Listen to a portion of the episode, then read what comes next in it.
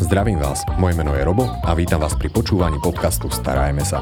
Podcastu, ktorý je venovaný všetkým milovníkom zvierat, kde si pravidelne pozývam rôznych hostí, s ktorými rozoberám zaujímavé témy zo sveta chovateľstva. Preto som veľmi rád, že tu dneska aj môžem privítať našu dnesnú hostku, ktorou je Martina Čontofalská Michalková, ktorá je riaditeľkou neziskovej organizácie Zmysel života a zároveň tvorkyňou iniciatívy profesionalizácie intervencií s asistenciou zvierat v podmienkach Slovenskej republiky. Ako vidíte, tak som si to musel zapísať. a Martina, ďakujem, že ste si našli čas a prijali pozvanie. Dobrý deň, ďakujem aj ja. A teda musím povedať, že naozaj Martina k nám prišla s viacerými členmi domácnosti alebo členmi rodiny a teda naozaj, že a krásna smečka psíkov. Ďakujem. A takisto celá rodinka. A dnešnou témou je asistencia so zvieratkami, alebo teda intervencia s asistenciou zvierat. Ja bežne používam pojem kanisterapia. Mm. Neviem, či je úplne najsprávnejšie, ale my sa k tomu dostaneme. V každom prípade, ja by som sa chcel tak zo začiatku spýtať, že čo vás, čo vás k tomu viedlo, že ste sa pustili naozaj do niečoho takéhoto? Mhm. Tak v prvom rade by som chcela povedať, že je to úplná srdcovka, čo sa mňa týka. Mňa neskutočne fascinujú a vždy ma fascinovali humano-animálne prepojenia, ten vzťah medzi ľuďmi a zvieratami a že ako napríklad psi nám dokážu rozumieť, keď s nami naozaj žijú v domácnostiach a ako dokážu pomáhať svojou prítomnosťou, ako dokážu rozumieť aj iným ľuďom, ktorých, e, ktorých v podstate nepoznajú. Takže toto ma vždy fascinovalo. No a potom e, to bola taká tá túžba pomôcť s mojim psíkom. Niekomu to boli tie začiatky. Bol to rok 2005 takže to už je naozaj dávno. No a no, mám, aj čo sa týka empatie a sociálneho cítenia, mám to asi po mamine zdedené toto, takže je to u nás naozaj také, že sme chceli proste pomáhať so psíkmi druhým ľuďom a chceli sme to vyskúšať. Tie začiatky boli také veľmi kostrbaté, keď si teraz na to spomeniem, že nemala som možnosti, nemala som žiadne kontakty v oblasti kinológie, nepoznala som ľudí z tejto oblasti a nemala som v tom čase ani nejaký prístup k, k získavaniu informácií, ako je už dnes. No a na všetko som si prišla sama. To boli také tie časy strednej školy, kedy... Objaviteľské. Uh, áno, kedy uh, si vaši spolužiaci chodili von spolu a tak a ja som už rozmýšľala, že akú, akú metodiku si vytvorím a ideme zás do školy a ideme pomáhať. Takže to bolo naozaj také, také milé, úprimné. Ale časom človek zistí aj to, že určitá odbornosť by tam mala byť, pretože keď chcete pomáhať druhým ľuďom a chcete im pomáhať uh, prostredníctvom vašich psíkov alebo s nimi, tak nie je to iba o tom uh, chcieť pomôcť, ale treba aj vedieť, ako, akým spôsobom aj neuškodiť. Takže preto aj vznikol tento projekt tej profesionalizácie, aby naozaj uh, um, sme ukázali, že táto činnosť je veľmi dôležitá vykonávať ju srdcom, ale aj odborne. Super. Ako musím povedať, že pekný začiatok. Teda. Ono sa tam spojila v podstate taká záľuba s tým, že čo ste zdedili po mamine, ako ste povedali. A ja by som troška naviazal ešte na ten začiatok, lebo ja som mm-hmm. povedal, že kanisterapia a pritom intervencia, že vedeli by ste mm-hmm. nám to tak troška vysvetliť, že aký je tam rozdiel, čo je vlastne to správne mm-hmm. pomenovanie? Ono o, v podstate ako sa môžeme na to pozrieť tak, že nič nie je nesprávne, a ale uh, u nás na Slovensku aj v Čechách je zaužívaný pojem kanisterapia. Ľudia túto činnosť, uh, pomoc prostredníctvom psíkov poznajú práve pod týmto pojmom. Ale uh, intervencie s asistenciou psov zahrňajú toho viac. Je, je to taký, bo viete, táto oblasť je neskutočne širokospektrálna a zahrňa toho nespočetne veľa, čo do toho spadá. A nie každý, um, nie každá intervencia alebo interakcia musí byť terapeutická. Takže aj v takomto kontexte tej komunikácie napríklad so zahraničím alebo s odborníkmi z iných profesí je dobre vedieť v podstate, že naozaj čomu sa venujem. Hej, že či to je terapia s asistenciou psov, či sú to aktivity s asistenciou psov, či je to edukácia s asistenciou psov a podobne. Tam sú potom rôzne špecifika a veľmi veľa závisí nielen teda od psíkov, ale aj od psovodov. Hej, či, či, sú, e, či majú nejaké vzdelanie v niektorých tých oblastiach, v ktorých napríklad pracujú, alebo či sú to dobrovoľníci, ktorí naozaj iba chcú ísť s tým psíkom a chcú skúsiť pomáhať a podobne. Keby sme to mohli rozdeliť nejako, alebo sú tam nejaké smery konkrétne tej špecializácie? Uh, sú to vlastne také tie m, tri hlavné okruhy, ktoré, ktoré som už spomínala, terapia, aktivity, edukácia. Ale čo sa týka takých tých smerov, že kde sa dajú využívať intervencie s asistenciou psychov, tak tam je, to, tam je to tak veľmi rozvetvené, že to môžem povedať aspoň v skratke. A vítajte že... pri celovečernom podcaste. Asi tak, áno. uh, jedenkrát som, raz som mala taký workshop, bolo to v Košiciach eh, na univerzite, keď ešte začínal tam ten odbor, čo sa tam teraz študuje, ten vzťah človek-zviera, jeho využitie v kanisterapii a hypoterapii. A mala som pripravený taký, že úvod na 10 hodín. Takže môžeme ísť na to, môžeme začať. uh, veľmi dôležité je, že intervencie so psíkmi alebo aj so zvieratami sú naozaj využiteľné uh, širokospektrálne. To znamená pri zdravých ľuďoch, pri ľuďoch znevýhodnených, pri deťoch, mladých ľuďoch, e, dospelých, e, pri e, ľuďoch starších, pri ľuďoch, ktorí sú, majú znevýhodnenia rôzneho druhu, alebo dokonca pri ľuďoch s poruchami príjmu potravy, pri, vo väzniciach sa dokážu využívať intervencie s asistenciou psychov, pri onkologických pacientoch, pri ľuďoch v depresiách, v zariadeniach rôznych sociálnych služieb, Takže toto je naozaj veľmi širokospektrálne využitie aj vo fyzioterapii, v sociálnej práci. Tam je práve to, že, že e, tieto intervencie so, intervencie so psíkmi môžu zasahovať do všetkých oblastí. Či je to oblasť pedagogická, špeciálno-pedagogická, medicínska, fyzioterapeutická, e, psychologická, psychiatrická, sociálna, to, naozaj všade. Kde je vlastne akoby e, pes nápomocný človeku, lebo pes veľmi je ako motivátor. Je veľmi silnou motiváciou pre ľudí. Prostredníctvom toho psíka sa nám u detí um, dokážu diať posuny, ktoré za normálnych okolností napríklad nejaké cvičenie detí boli. Ale s prostredníctvom psíka je to pre nich zábava. Je to také odputanie od uh, svojho problému smerom k tomu psovi. Ja mám sučku, volá sa Klojka, je to West Highland White Terrier, má 8 rokov a ona veľmi rada kráča priamo s deťmi alebo s ľuďmi, že ona, e, človek stojí, ona si vojde e, pod nohy, stupí si na nohy a dokáže s človekom kráčať. A je to vlastne, e, funguje to pri detičkách, ktoré nedokážu kráčať samé, ale aby mali nejakú motiváciu ku kráčaniu, pretože keď trénujú tú chôdzu, tak ich to aj boli častokrát, tak keď klojka si stúpi na ich nohy a spolu robia tie malé krôčiky, čo sú pre nich obrovské kroky, že? tak uh, oni zabudnú na tú bolesť, lebo sa sústredia na to, aby im klojka nevspadla z nôh, aby to spolu zvládli, aby došli do cieľa a podobne. Wow, toto je úžasné. Ako ste to rozdelili terapia aktivity, edukácia. Tá edukácia vyslovene, že pomáha nejako v školách alebo vo vzdelávacom systéme? Alebo... Ono, ono, e, všetky tie oblasti sa môžu prelínať. E, tam je to potom, e, je to vlastne na cieľ alebo zámer zameraná aktivita.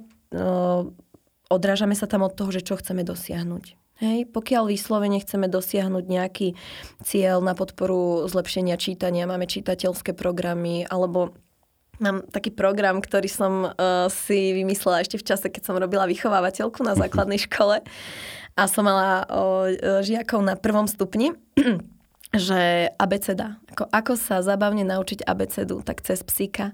A ja som mala ešte v tom čase samojedku Elfinku, ktorá už bohužiaľ medzi nami nie je. A samojedi tak ako vestici majú uška postavené dohora. A vyzerajú tie uši ako Ačko, písmenko A. Takže napríklad sme vytvori, som vytvorila taký program, ja neviem, poviem vám Ačko, hej, že písmenko A sa mi na hlavičke skrýva, počujem ním všetko, aj to, ako sa kto k sebe správa.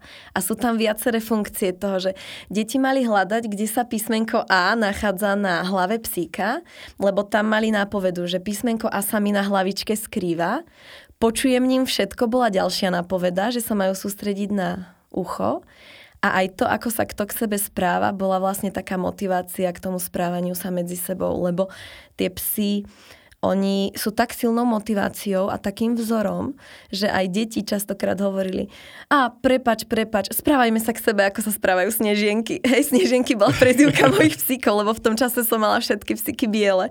Takže e, toto sú, toto sú naozaj veci, ktoré, e, ktoré sa ani nedajú tak opísať, lebo tie pocity, ktoré zažívate pri takýchto veciach sú tak silné, že to si hovorím, že to sú nezabudnutelné veci toto.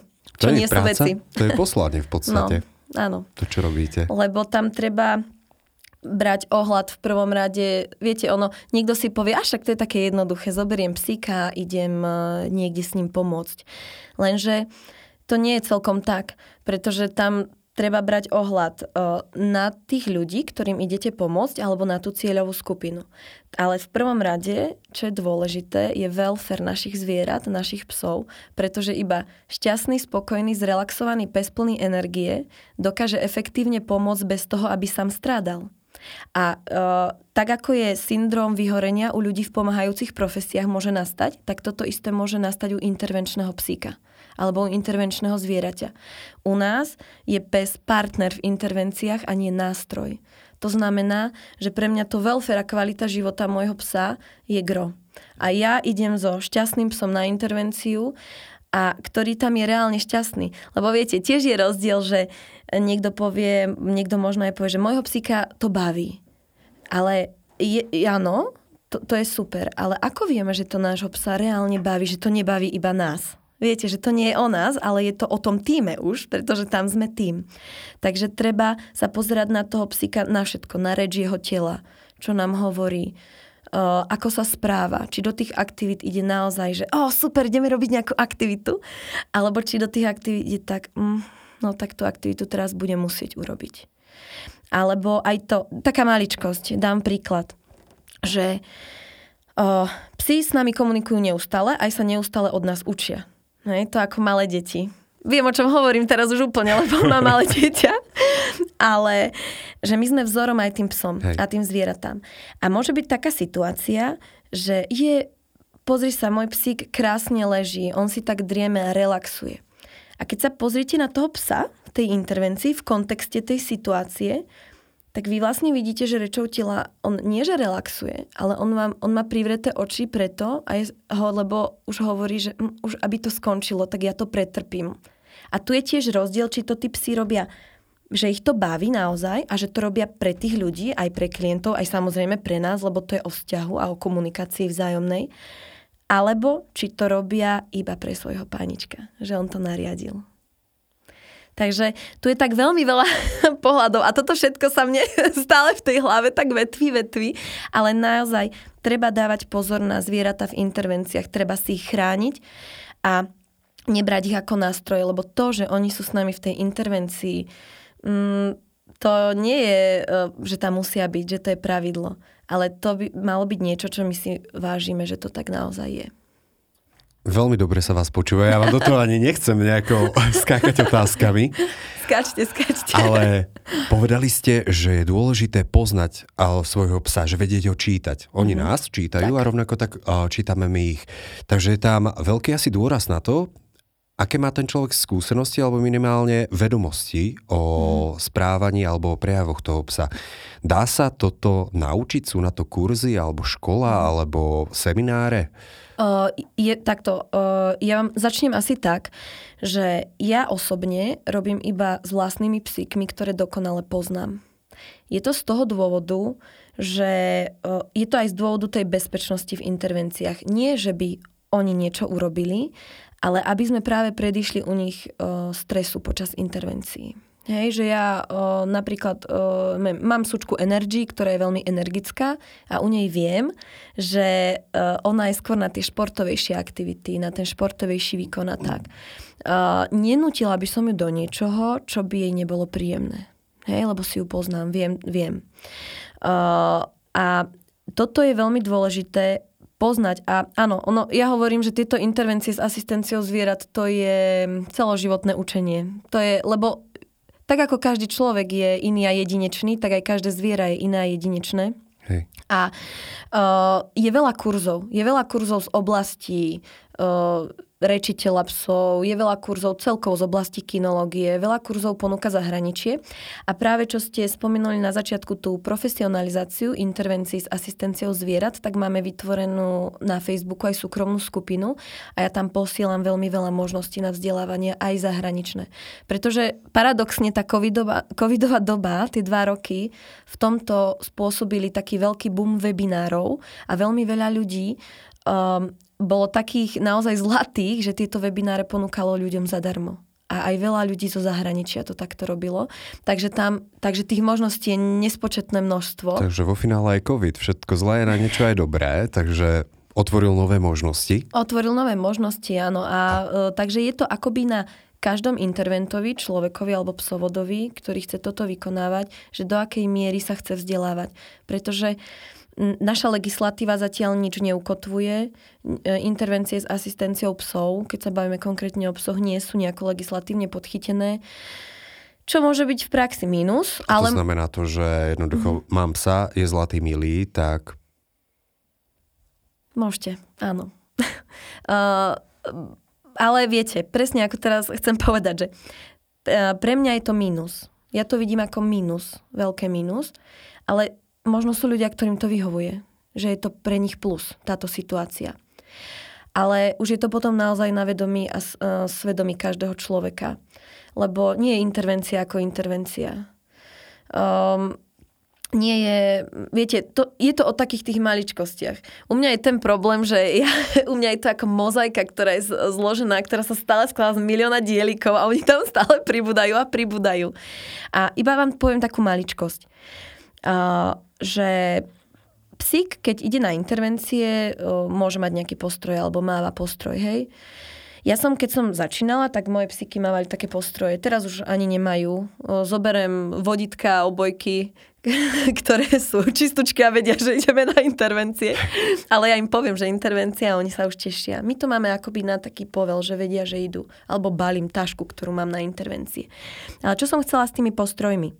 Že dáte na psíka postroj, pokiaľ mu ten majiteľ ho nechá aj na, počas celej intervencie, je to v podstate zbytočné.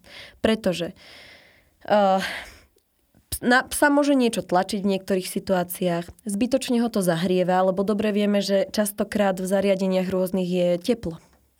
A keď ideme ešte s obsíkmi, ktoré majú veľa srsti, ešte majú na tej srsti postroj. Viete, že je to také obmedzujúce. Takže to sú také tie maličkosti, ktoré uh, treba vnímať voči svojim psom že či sa cítia komfortne, ako by som sa cítila. A možno ja to mám tak trošku inak, lebo ja všetko, čo robím so psami, si najprv vyskúšam na sebe. Takže už ani neviem, ktorý rok sa písal. ja som taký exot trošku v tomto. Ale lahla som si v meste na zem. Proste v meste som si lahla na zem a skúšala som, ako sa budem cítiť, myslím, že bola jar, že ako sa budem cítiť, keď uh, ľudia budú chodiť okolo mňa a ja ležím na tej zemi. Lebo viete, dnešná doba mobilová, keď všetci kráčajú a ťukajú do mobilov, tak som sa tak, moje pocity boli také čudné, že všimnú si vôbec ľudia, že ja dole na zemi ležím. Ne, nepotkne sa niekto o mňa a nespadne, tam zase moje empatické cítenie sa ukázalo, alebo nespadne niekoho nákup uh, mi na hlavu. Toto boli moje pocity, nebola som si taká istá. A teraz vám vysvetlím, že prečo som to urobila. Ja mám takú aktivitu so svojimi psíkmi, kde ukazujeme deťom, alebo aj s nevyhodneným ľuďom, dokonca aj so seniormi urobíme, keď sa to dá, alebo vždy rešpektujeme e, možnosti ľudí, s ktorými pracujeme, to je základ, a možnosti psov. A, a tie deti alebo ľudia prekračujú moje psíky.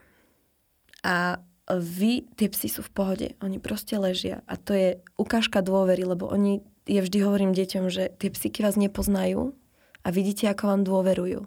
Tam vlastne vysvetľujem aj potom reč tela, jedno s druhým, čo si majú všímať a tak. Ale mám to odskúšané na sebe primárne a vidím na svojich psoch, že im to nerobí problém. Takže, takže to, keď to má človek odžité na sebe, tak je to iné. Aj s tým postrojom, nebojte sa, toľko postrojov som už mala na sebe, že by som mohla robiť reklamu na postroje. ale, ale tam som si vlastne uvedomila, že na čo. Hej, že taká tá, taká tá pohoda, cítim sa proste komfortnejšie. A to isté aj, eh, aj moje psíky. Ale tak samozrejme, aký nejaký človek, čo má psíka, ktorému, no už teraz som sa na, na to chytil a hneď som si aj sám odpovedal, že keď mu nemôžem dôverovať, tak asi ťažko s ním budem mm. robiť intervenciu, že by utiekol ja a si to, Ja si to neviem predstaviť, pretože uh, ako môže, viete, psi pracujú s energiami ľudí. To je jasná vec. Ako môže psík, ktorý si sám nie je istý niečím, druhým pomôcť? Áno, sú také situácie, že, že E, chcete vysvetliť napríklad deťom, máte dobre zedukovanú triedu, e, ktorým chcete ukázať nejakého utulkačika a vysvetliť im tak edukačne, možno na diálku alebo tak, že, že teda ako, fungu, ako môže fungovať začiatok s obsikom z útulku. Hej, že to nie je jednoduché a tak. Ale to je rozdiel. Keď sa bavíme naozaj o tých intervenciách, ktoré sú vykonávané vo vnútri v nejakej budove, napríklad Centrum sociálnych služieb, máte skupinovú intervenciu, 10 eh, babušiek na vozičkoch a, a idete. A viete, ešte ďalšia vec, že aj tá socializácia, tá vzájomná komunikácia, vzťah je úplne prvotná vec, lebo psi majú neskutočne lepší čuch ako my ľudia. Aj sluch. Takže oni vedia, čo sa odohráva vonku za tými oknami. Hej, to je to prostredie. Aj koľkokrát prídu tie psy do nového prostredia. A sú tam v pohode. Ale to psík, ktorý by sa tam trápil, triasol, bál, no bolo by to neefektívne, si myslím. Ak sa môžem spýtať, môže byť intervenčným psom, alebo teda intervencií uh, Neviem, ako to mám správne vysloviť. Ako by som mal Ľudne. tak odborne nazvať toho psíka? Intervenčný. Dobre ste to Áno, intervenčný psom môže byť každý pes, alebo sú tam aj nejaké také, že preferované skupiny? Pretože keď sme mali tu podcast ohľadom vodiacich psov, tak to ano. sú že naozaj, že presne vytipované typy psov aj na povahu musia prechádzať mnohými testami mm-hmm. na to, aby mohli uh, robiť túto prácu. Mm-hmm. Ako je to s týmito intervenčnými psíkmi? Poviem tak, že uh, čo sa týka plemien, tak uh, nechcem hovoriť, že táto skupina, táto skupina, táto skupina. Uh, je to predovšetkým o predispozícii každého jednotlivca. Takže nedá sa spoliať na to, že toto plemeno je milé, zlaté, toto Nie, je temperamentné. lebo tak ako, tak ako v každom plemene môže byť výnimka, tak uh, je to jednoducho tak, hej, že, že d- treba sa pozerať na daného konkrétneho jedinca. Pokiaľ viem, že by som uh, chcela teda raz sa venovať intervenciám s asistenciou psov a chcem si vybrať psíka, na túto činnosť, tak je veľmi dôležité, mm, ja tu mám opäť tak veľmi rozvetvené túto tému, takže ďalší samostatný podcast na 10 hodín, ale zistiť si, že v prvom rade takto, ja si kupujem psa pre seba. To je, dôležit, to je dôležitá informácia. Treba si kupovať psíka pre seba, byť presvedčený, prečo som si vybrala to plemeno, ktoré chcem. Napríklad, hej, ak sa bavíme o Takže... psíkoch s preukazom o pôvode. Pre seba. Ak si ale viem, že teda chcem vykonávať intervencie, tak si urobím nejaký užší výber, hej, že ktoré plemená sedia mne k môjmu životnému štýlu a teda boli by potenciálne vhodné k tomuto. Potom je dôležité si vybrať chovateľa. K- kľudne tomu treba nechať čas dlho, chodiť po výstavách, na zrazy týchto psíčkarov ako jednotlivých plemien. Chodiť sa pozerať, informovať do chovateľských staníc. Odporúčam chodiť s chovateľmi a ich psíkmi von na prechádzky, nech tých rodičov alebo to maminu potenciálnu vidíte v tom reálnom živote hej, v tých situáciách, ktoré nastávajú vonku. A ak si už toto všetko teda hej, vyberiem, tak keď sa narodia šteniatka, tak opäť, ak je možnosť chodiť pozerať, ak to ten chovateľ umožní, neviem od ktorého týždňa, hej, niekto umožní od 4 týždňov, niekto neskôr, niekto skôr, chodiť, pozerať sa, pýtať sa a konzultovať s chovateľom, pretože chovateľ je ten, ktorý dáva základ, ten najdôležitejší šteniatkam tú, tú prvotnú ránu socializáciu a všetko dôležité. A už si potom vybrať jedinca, hej, ktorý by, ktorý by uh, teda sa k nám hodil. Sa k nám hodil najviac aj, aj pre tú činnosť. A potom prichádza ďalšia časť, uh, ten život s ním. Socializovať si ho, ale najdôležitejšie komunikovať s ním, vytvoriť si vzťah, socializovať si ho a nikam sa neponáhľať. Naše psyky, čo skladali vlastne minulý rok v Polsku na tábore také medzinárodné testy PADA, zamerané na, sú ako mental testy, na, pred, na povahu psyka v intervenciách zamerané, tak uh, to bolo niečo úžasné, lebo môže to skladať až psík, ktorý má minimálne 2 roky, lebo je pravda, že Dva roky je psík v podstate mladý, ešte sa mu utvára tá povaha, má sa učiť, má si užívať život a to a potom v zahraničí vlastne až nastupujú psíky do intervencií, čo je skvelé. A o, tieto testy boli založené na tom, že tam ste ako majiteľ iba držal vodítko a boli ste úplne ticho ako keby ste tam ani neboli. Ten psík fungoval bez vás čo sa v podstate v realite moc nestáva, lebo stále nejakým spôsobom toho psíka ovplyvňujeme ho. Voláme ho, povieme mu, čo má urobiť, hej, a podobne. A týmto testom pada sa vlastne ukázalo, že ukázala tá skutočná povaha psíkov, že či teda akoby sú vhodní na nejaký ďalší, potom v zahraničí to je ešte rozdelené, hej, že najprv sú tieto testy mentálne, potom je prvý stupeň kurzu psíka, druhý stupeň a takto, to je taký zložitý komplex. Vysoká škola, keď to tak no. počúvam, ale ja by ano. som sa ešte rád spýtal, mm-hmm. to znamená, že tých 6 psíkov, ktorých som videl v aute, alebo teda teraz už sa prechádzajú po záhrade, každý z nich má hm. iný typ osobnosti, každý z nich, dajme tomu, že keď sú to intervenčné psy, je špeciálne alebo je taký, že využiteľnejší alebo má mm. lepšie vlohy pre prácu s iným typom klienta. Mm, viem, čo chcete povedať. Tak to na začiatku hneď upravím, že 5 psíkov uh, má zložené ne, aj tie testy. Uh, naša lunka strunka uh, neprešla testami, ale my sme si lunku zobrali po 5 mesiacoch z jej nového domova, lebo tam bola týraná Zobrali sme si ju naspäť a už ostala u nás. A ona nie, že nezložila tie testy preto, že by niečo ľuďom urobila, ale predstavte si, že v tom teste sa ukázalo, keď ich, sklad, keď ich skladala, že ona nevie na stres, ona nevie urobiť to, že aj keď sa dostane do nejakej stresovej situácie, ktorá je pre ňu teda akože stresová, tak ona neurobi to, že sa oklepe a ide ďalej, ale ona to v sebe drží že jej samej to spôsobuje stres vnútorný. Takže z toho dôvodu ju nevyužívame v intervenciách, aj keď ona ľudí miluje. Ale nechceme ju uh, proste vystavovať. Možno by nastala nejaká situácia, kde by bol stres a zbytočne ona by sa do neho dostávala. Uh, takže Takže a samozrejme, uh, každý pes je iný. Nenájdete rovnakého psa, to sa nedá zo všeobecniť, lebo každý je iný, každý je vynimočný a tak je to aj u psov. Ale uh, treba vedieť, áno, že čo tých psíkov najviac baví a tak a nenútiť ich do ničoho.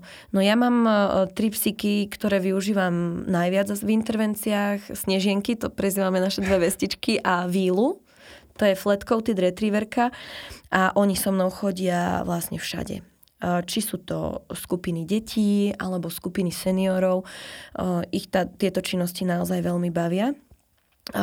Čo by som chcela možno ešte tu povedať, že mám veľkého čierneho psa, ktorý sa volá Víla, tak to meno dostala naozaj cieľenie, pretože uh, mám tak v praxi odpozorované, že veľa ľudí sa nebojí malých bielých psíkov, ale veľkých čiernych áno. A my chceme práve tými, týmto našim životom so psíkmi byť možno takým nejakým, nejakou inšpiráciou a chceme ľuďom ukázať, že je úplne jedno, že máte malého bieleho psíka, hnedého strapatého, veľkého čierneho, akéhokoľvek. Je to o tom, ako gro je to o tom, ako toho psíka vychováte. Samozrejme, že sú tam predispozícia genetické a rôzne ďalšie veci, o ktorých by sa dalo rozprávať, ale tá naša výchova urobí to gro a to je veľmi dôležité. Takže vlastne víla je veľká čierna, ale už keď poviete to meno, tak automaticky tú situáciu, aj keď to napätie, a ktoré potenciálne môže niek- niekde vládnuť, že o, veľký čierny pes, tak to dosť odburáte. A čo mňa fascinuje úplne najviac práve na tých psíkoch je to, ako oni dokážu tých ľudí čítať. Ja hovorím, že keby my všetci sme tak vedeli čítať ich, ako oni vedia nás, tak teda akože wow.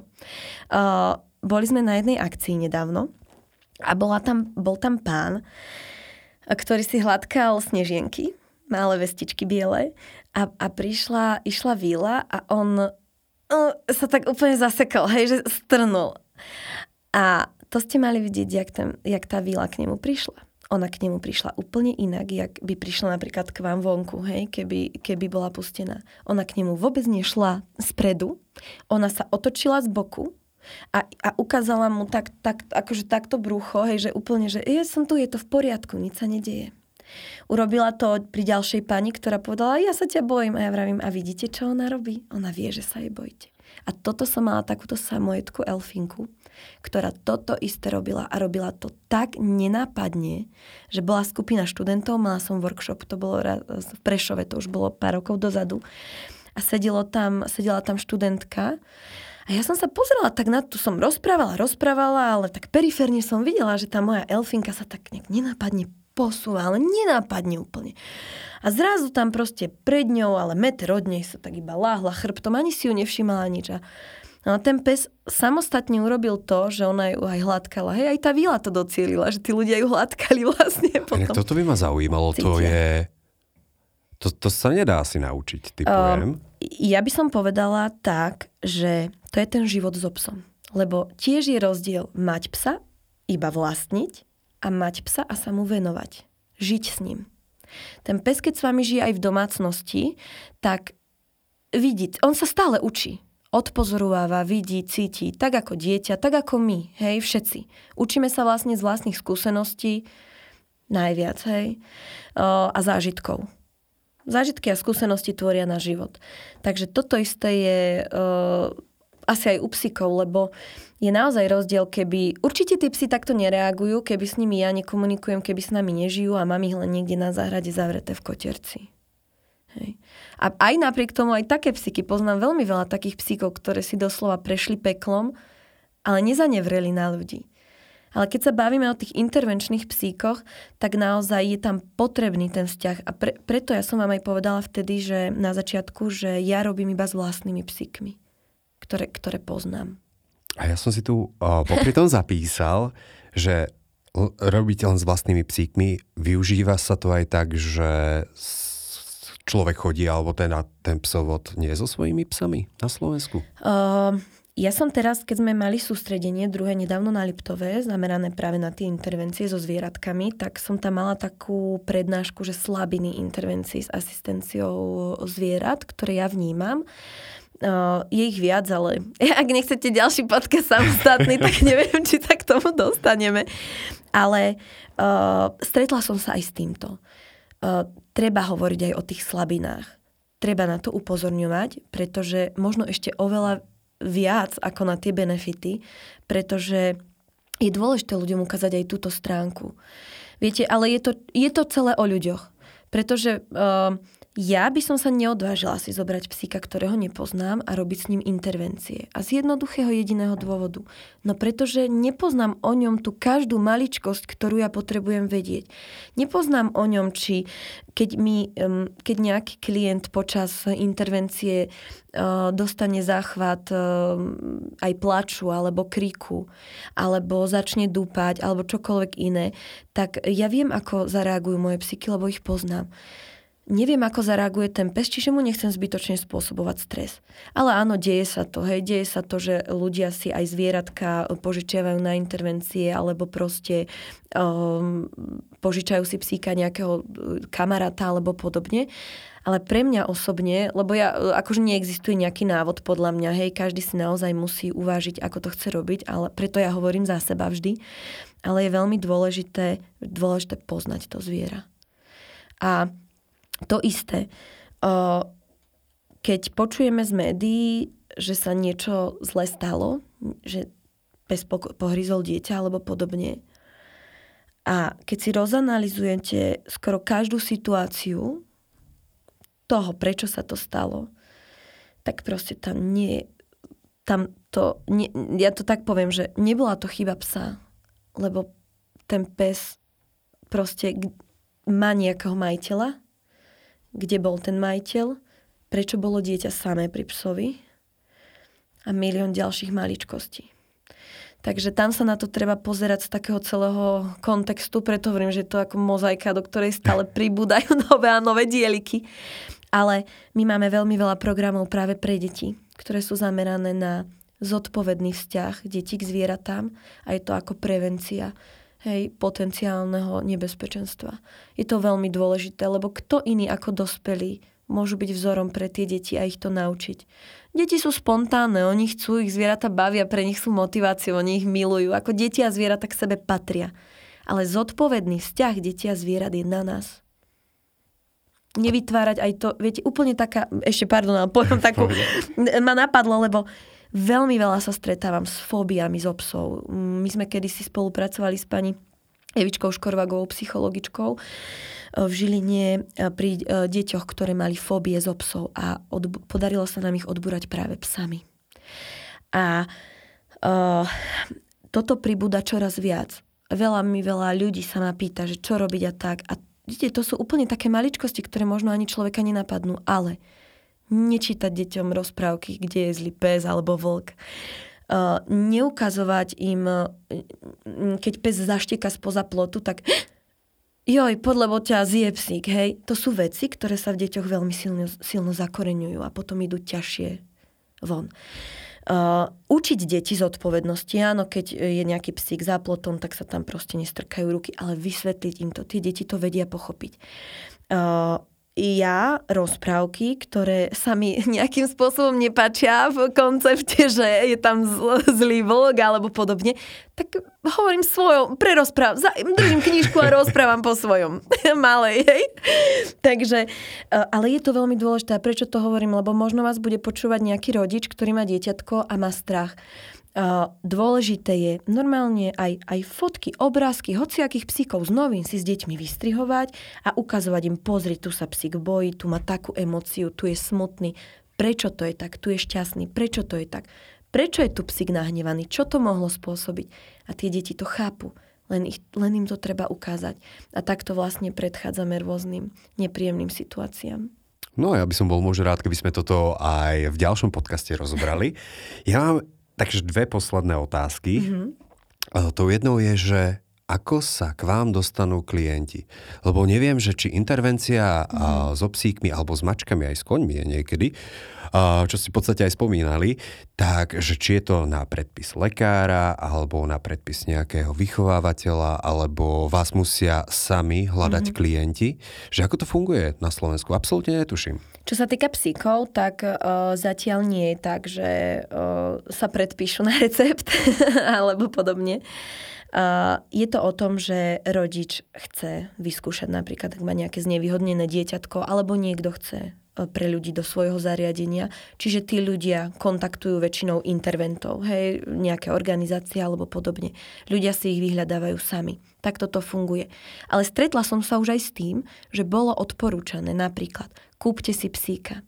Ale to je tiež téma na samostatný podcast, lebo viete, kúpte si psíka, no nie je to také jednoduché. Ako kúpiť si psa je veľmi jednoduché, ale to, čo to obnáša, je veľmi zložité. Pretože pokiaľ človek nemá čas na toho psa a jedno s druhým, tak radšej nech si ho nekupuje a nech naozaj potom vyhľada nejakú formu tých intervencií, že bude niekde dochádzať alebo psíkovia nejakí budú dochádzať za ním. Uh, takže je to väčšinou na tom človeku, že či chce skúsiť intervencie.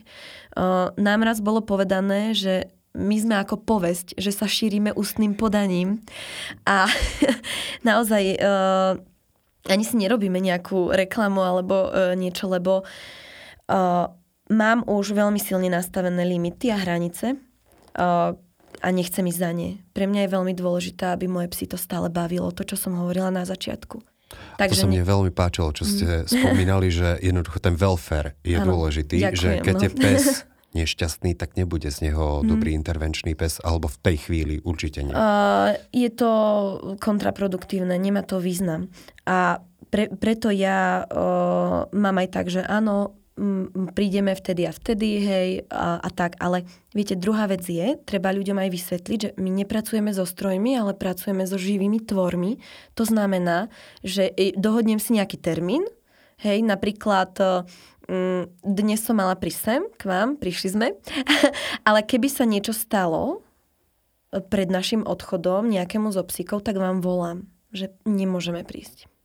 Že je to zase o tom prístupe k tomu psovi. Nebudem ho nakladať do auta v teple jedno s druhým a dlhú cestu absolvovať, keby mu nebolo dobre. A toto isté sa môže stať, pretože sú to živé tvory. Veď konec koncom aj nám môžeme ochorieť, hej, tak rušíme veci. A to isté treba vysvetliť aj tým ľuďom, že áno, sme dohodnutí na ten termín, ale môže sa stať, že neprídem, pokiaľ sa niečo stane. No ja mám jednu výhodu, že ja mám psíkov viac. Takže keby niektorému bolo aj nevoľno, že boli brúško alebo čokoľvek, tak ju môžem nechať doma a môžem ísť s inými, hej, akože s ostatnými dievčatami štvornohými.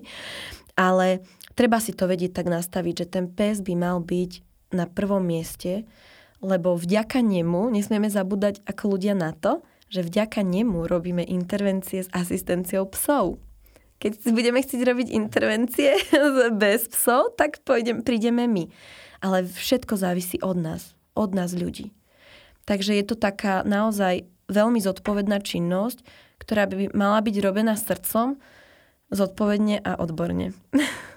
Ďakujem, toto bolo super. Na záver a každý host dostane, dostane možnosť dať nejaký tip, radu mm-hmm. alebo možno nejakú myšlienku povedať pre našich poslucháčov, takže čo by to bolo z vašej strany? Uh, ja by som asi povedala to, že nech ľudia nezúfajú, pokiaľ si kúpia psíka a chce, chcú sa venovať intervenciám s jeho asistenciou a keď to nevidie.